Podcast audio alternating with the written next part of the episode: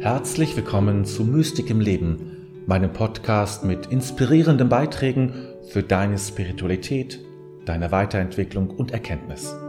Mein Name ist David, dein Gastgeber. Mit Aschermittwoch beginnt die Fastenzeit. Für viele die Gelegenheit, eine Fastenkur zu beginnen, auf Fleisch, Alkohol oder Süßigkeiten zu verzichten und vielleicht auch den Fernsehkonsum zu reduzieren. Aber worum geht es bei der Fastenzeit auf einer tieferen Ebene betrachtet? Darüber werde ich heute sprechen und dir ganz andere Möglichkeiten aufzeigen, wie du in diesen Tagen fasten kannst und deshalb nicht weniger essen musst.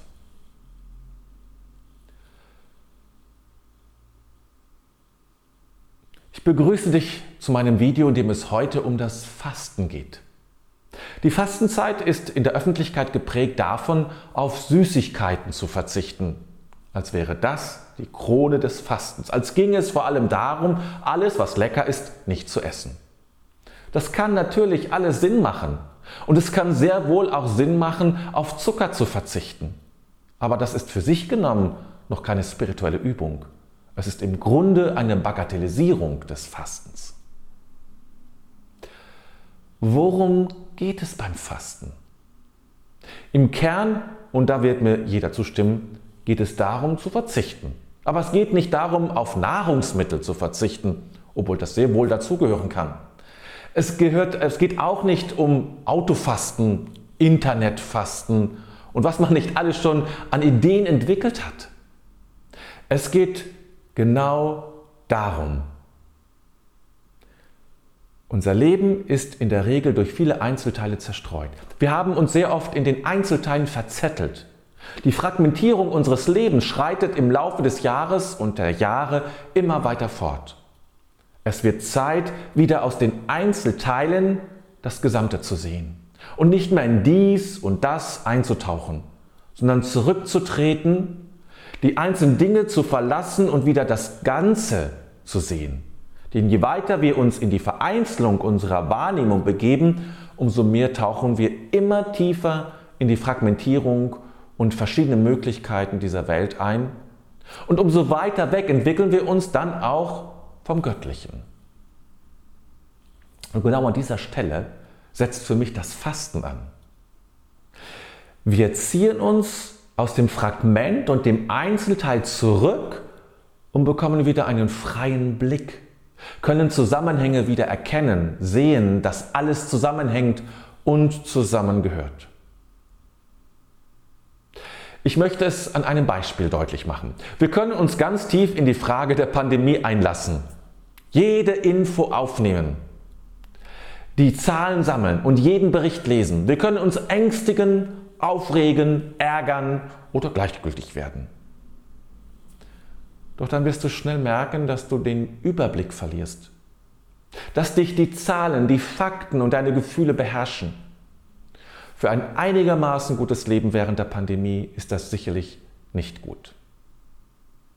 Wenn du beginnst, etwas Abstand zu nehmen, das Ganze zu betrachten, auch über einen weiten Zeitraum hinweg, dann bekommst du wieder Weite in deinem Denken und in deiner Sichtweise. Oder wenn du sehr gerne isst und manchmal vielleicht sogar zu viel oder das nicht so gesunde, dann verlierst du dich in den Dingen, in dem, was auf deinem Einkaufszettel vielleicht steht, was dir angeboten wird, worauf du jetzt Lust hast. Wenn du einen anderen Blick einnimmst und dein Essen zum Beispiel auf wenige Zutaten oder wenige, auf eine geringere Menge reduzierst, dann kannst du wieder erkennen, worum es eigentlich beim Essen geht. Verstehst du? Und wenn du das weiter denkst und verfolgst, dann erkennst du nicht nur, wie alles zusammenhängt, sondern du erkennst auch, wie alles Sinn hat, wie alles letztlich in Gott gründet, gegründet ist und aus ihr herausfließt. Verwoben in den Einzelteilen kannst du das kaum noch wahrnehmen. Ja, und jetzt mache ich dir ein paar Vorschläge, wie du in dieser Hinsicht fasten kannst. Verzichte auf zu viel Information. Meistens nehmen wir zu viele Infos auf, die wir alle gar nicht brauchen. Es ist gewiss gut, die Zahlen, die Zeitung zu lesen und die Nachrichten zu sehen. Doch wir müssen nicht jedes Detail kennen und alles genau wissen und noch diese und noch jene Meinung hören. Das wird uns auf Dauer beherrschen. Reduziere die Aufnahme in Informationen. Das heißt nicht, dass du gar nichts mehr aufnimmst. Reduziere es nur. Und das betrifft jedes Thema, das aktuell ist und dir in den Sinn kommt. Konzentriere, konzentriere dich auf die wesentlichen Aspekte, so bleibst du in der Sichtweise der Weite. Übe den weiten Blick. Unsere Welt mit all ihren Krisen und Herausforderungen verleitet uns dazu, dass wir nichts mehr verstehen, dass alles sinnlos erscheint.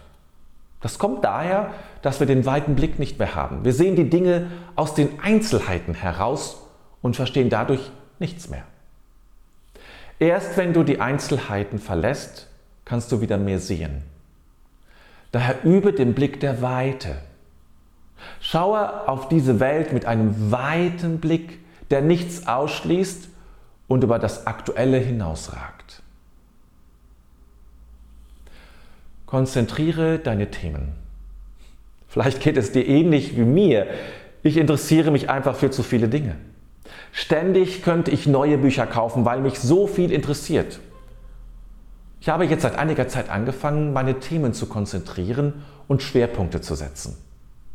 Es gibt jetzt Themen, die ich vernachlässige und andere, für die ich dadurch mehr Zeit habe. So verliere ich mich nicht mehr im Dickicht meiner Interessen, sondern lenke meine Aufmerksamkeit bewusst auf das, was mir sinnvoll erscheint.